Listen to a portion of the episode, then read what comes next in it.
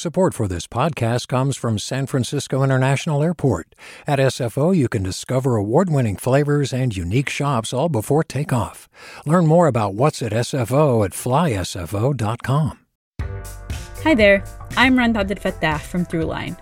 If you're listening to this podcast, you know that KQED produces exceptional storytelling that keeps you informed, inspired, and entertained.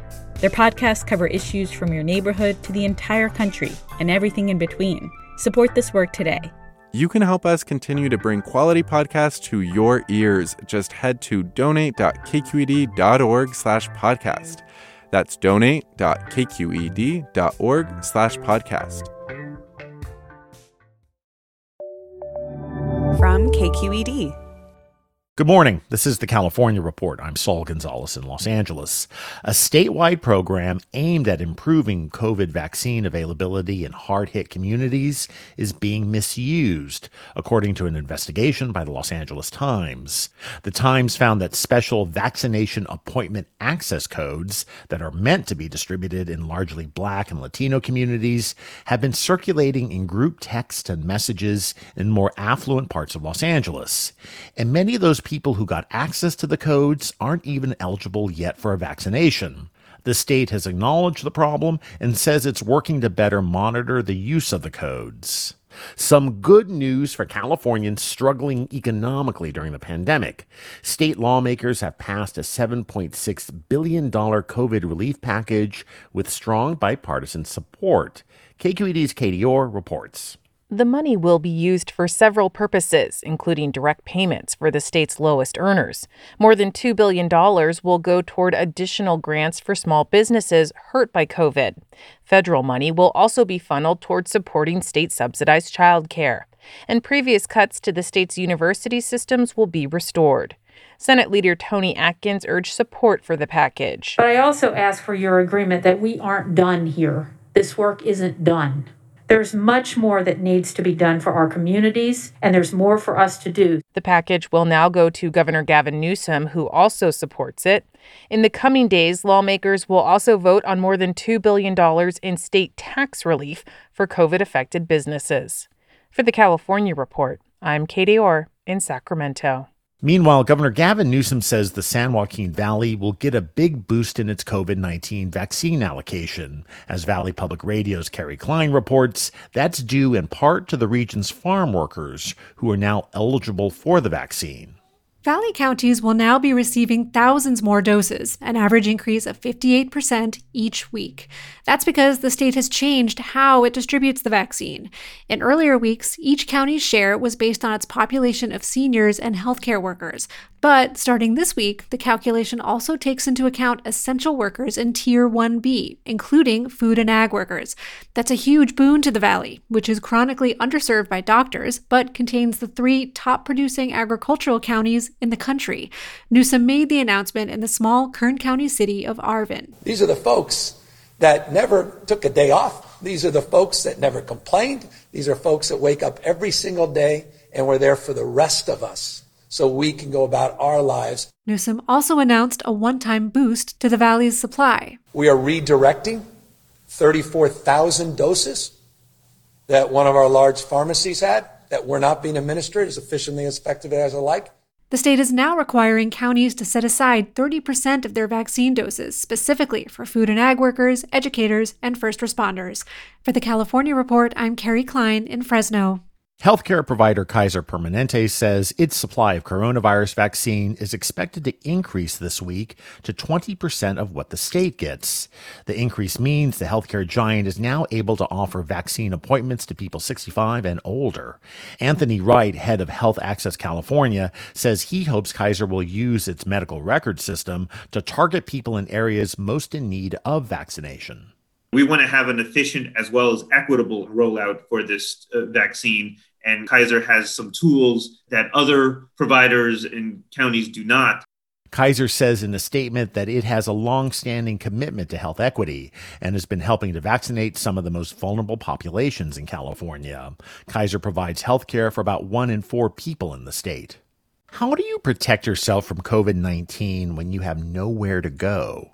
Well, that's a question some incarcerated men have been asking themselves during the pandemic.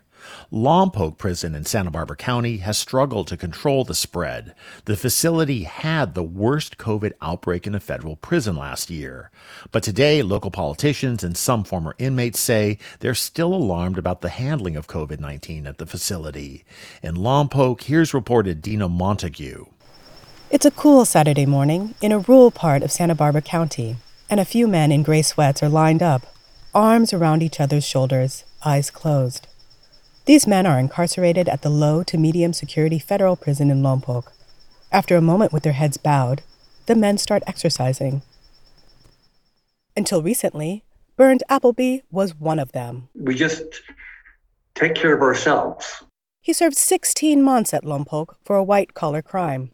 When COVID hit, he was terrified. There's no social distancing.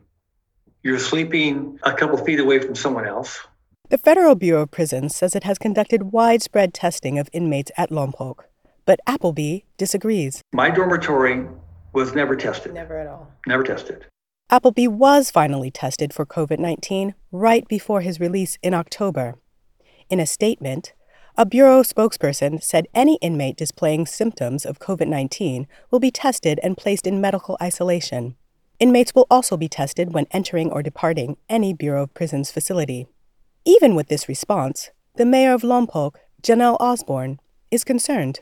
But I think there are some systemic issues. For example, over 11 days in May, active COVID cases fell from 931 to 16. A more recent uptick and decline in January has Mayor Osborne worried about the cause of the new cases. The first time I heard of the new uptick was once again, as I did the last time, which was outreach by members of the families that have prisoners in residence and by locals who knew of the uptick because they have family that works out there. And, and that's frustrating. In an effort to reduce infection rates, former U.S. Attorney General Bill Barr directed the Bureau of Prisons to prioritize the release of nonviolent, at risk inmates to finish their terms at home, what's known as home confinement. But Don Specter, executive director of the Prison Law Office, says at Lompoc this has been refused for unclear reasons. They're using prior offenses uh, as a disqualifier. They're they're using the amount of time served as a disqualifier. Even though the risk of contracting COVID in prisons is high. Specter is representing incarcerated men at Lompoc in a class action lawsuit. He says that his legal team has been trying for the last eight months to get a court order to allow more men to see out their sentences at home, but without success. I reached out to the Federal Bureau of Prisons for data on the number of inmates transferred to home confinement from Lompoc, but only system wide figures were made available. For Burned Appleby, even though he served his time, it's not over. I was just so so disgusted, okay, with with the whole process that I said, you know, I'm not just going to drop this once I get out. Okay, you know, I want to want a voice to be heard, and I'm a proud American citizen, and I think that we could do better. For the California Report, I'm Dena Montague. Hi, it's Terry Gross, the host of Fresh Air. We bring you in depth, long form interviews with actors, directors, musicians, authors, journalists, and more. Listen to our Peabody Award winning Fresh Air podcast from WHYY and NPR. Hey, it's Glynn Washington from Snap Judgment. And if you love what you're hearing, and I know you love what you're hearing, please consider becoming a KQED member. Special access to cool events, behind the scenes footage, and so much more. Plus, you'll sleep better at night knowing you did your part for the community you depend upon. It's in you. Please be in it. Visit donate.kqed.org slash podcasts to sign up now. That's podcast with an S. Thanks. In immigration, the Biden administration is getting rid of a Trump era U.S. citizenship test, saying it could create unnecessary barriers to becoming American citizens. That includes 2 million eligible immigrants in California. KQED's Farida Jhabvala Romero reports. Last December, the Trump administration doubled the length of the required civics test and increased the number of possible questions immigrants could be asked. Now, the Biden administration is reverting to a version that they say was carefully developed and had been in place for more than a decade. It's universal relief was among the students has been pretty clear. They're very happy by it. Glenn Olson oversees citizenship classes at the Immigration Institute of the Bay Area. In a situation that's already a high stakes thing for families, this will make it easier for them to achieve a goal that many of them have had for years and years. The shorter exam will speed the process and help reduce a backlog of almost a million pending naturalization applications, says Eric Cohen. He directs the Immigrant Legal Resource Center in San Francisco. And I think it is a, a signal to the country that the Biden Harris administration is going to go back to a pro immigrant uh, stance. U.S. Citizenship and Immigration Services says it will phase out the Trump era test by April 19th. For the California Report, I'm Farida Jhabvala Romero.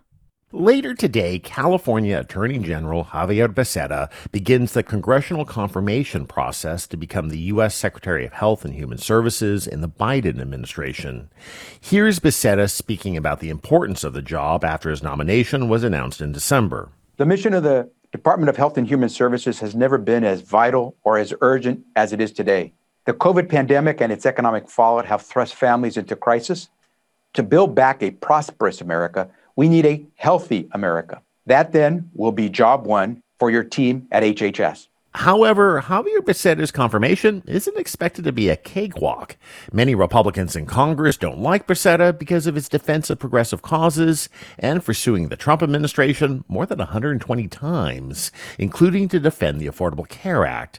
I spoke about Becerra's record as it relates to healthcare with Ryan Levi. He's a journalist and producer of Tradeoffs, a podcast series about healthcare policy.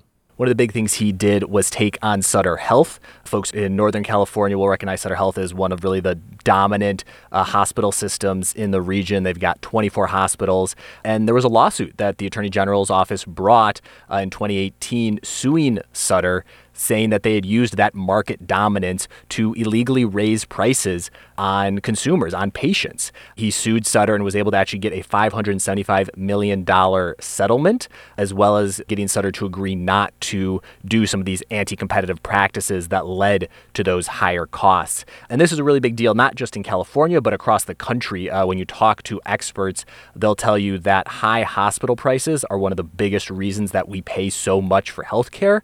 And this consolidation this merging of hospitals and these, the growth of these health systems is one of the biggest drivers behind those high costs. And, you know, certainly a lot of Republicans don't like him because he was such an antagonist to the Trump administration. A lot of Republican uh, members of Congress and some senators have signed a letter requesting that the administration rescind his nomination as Secretary of Health and Human Services. What kind of reception do you think? How rough is it going to be for him in, in the nomination process? He's faced some of the most pushback of any of President Biden's cabinet nominations so far. Republicans have pushed back on his support for the ACA, his support, even more than that, for single payer as well as his background. You know, they, they've talked about he's not, you know, he doesn't have the proper experience necessary for this. He's not a doctor. He's not uh, a public health expert. We should say, you know, that letter you mentioned, there were only 11 senators that signed on to that. And even if every Republican senator came out against and voted against Becerra, he could still become the HHS secretary uh, with votes from 50 Democratic senators and his predecessor as California Attorney General, now Vice President Kamala Harris. And finally, if he is confirmed as Secretary of Health and Human Services, has he given any indication about what he wants to do with American health care? One big thing is the Affordable Care Act. Health inequities, health disparities is another thing that has come up a lot. You know, he would be the first Latino Secretary of Health and Human Services, uh, and he's expected to talk in his opening statement later today about, you know, his parents who were immigrants from Mexico and how kind of they were able to live the American dream. And part of that American dream is the ability to be healthy and have access to health care. And then, as you, you know, brought up the consolidation piece, you know, consolidation and healthcare prices, growing prices is a huge issue all across the country. And so uh, there are definitely a lot of a lot of folks who are expecting and interested to see if he tries to tackle that issue on a national scale. All right, that is Ryan Levi, producer of the great podcast about healthcare public policy Tradeoffs. Ryan, thanks so much. Thanks for having me, Saul. And that is the California Report for Tuesday, February 23rd. We are a production of KQED Public Radio. I'm Saul Gonzalez in Los Angeles. Thanks for listening and have a great day. Support for the California Report comes from Stanford Medicine, protecting your health and providing dependable care with safe in-person appointments and video visits. StanfordHealthcare.org slash adapting care. PaintCare, now with 800 drop off sites in California where households and businesses can recycle their leftover paint. More at paintcare.org. And Eric and Wendy Schmidt, whose philanthropy includes Schmidt Ocean Institute, working to advance the frontiers of ocean research, sharing the connection between life on land and life at sea with everyone, everywhere. Hi, I'm Sasha Khokha, host of the California Report magazine. Every week, we bring you stories about what connects us in the giant, diverse Golden State. Because what happens in California changes the world. I love this place. We were once seen as like the place to be, California. The land of milk and honey. That's where you go to Sunshine State, but we just have challenges right now. KQED's California Report magazine. New episodes drop every Friday, wherever you get your podcasts.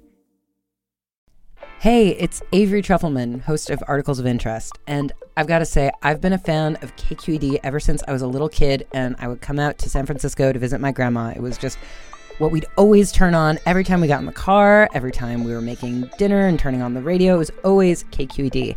And then over the years, I've become a massive fan of KQED podcasts because this is local reporting at its best. These are answers to questions you've always wanted to know, interviews with exciting, unusual voices, necessary journalism, all told with love and care and artistry. And did you know that a majority of KQED's funding actually comes from members? It's just people like you and me supporting the programs they love while also getting access to cool events, behind the scenes footage, and so much more. If you want to sign up and be a part of this amazing community, visit donate.kqed.org slash podcasts to become a member today. That's podcasts with an S.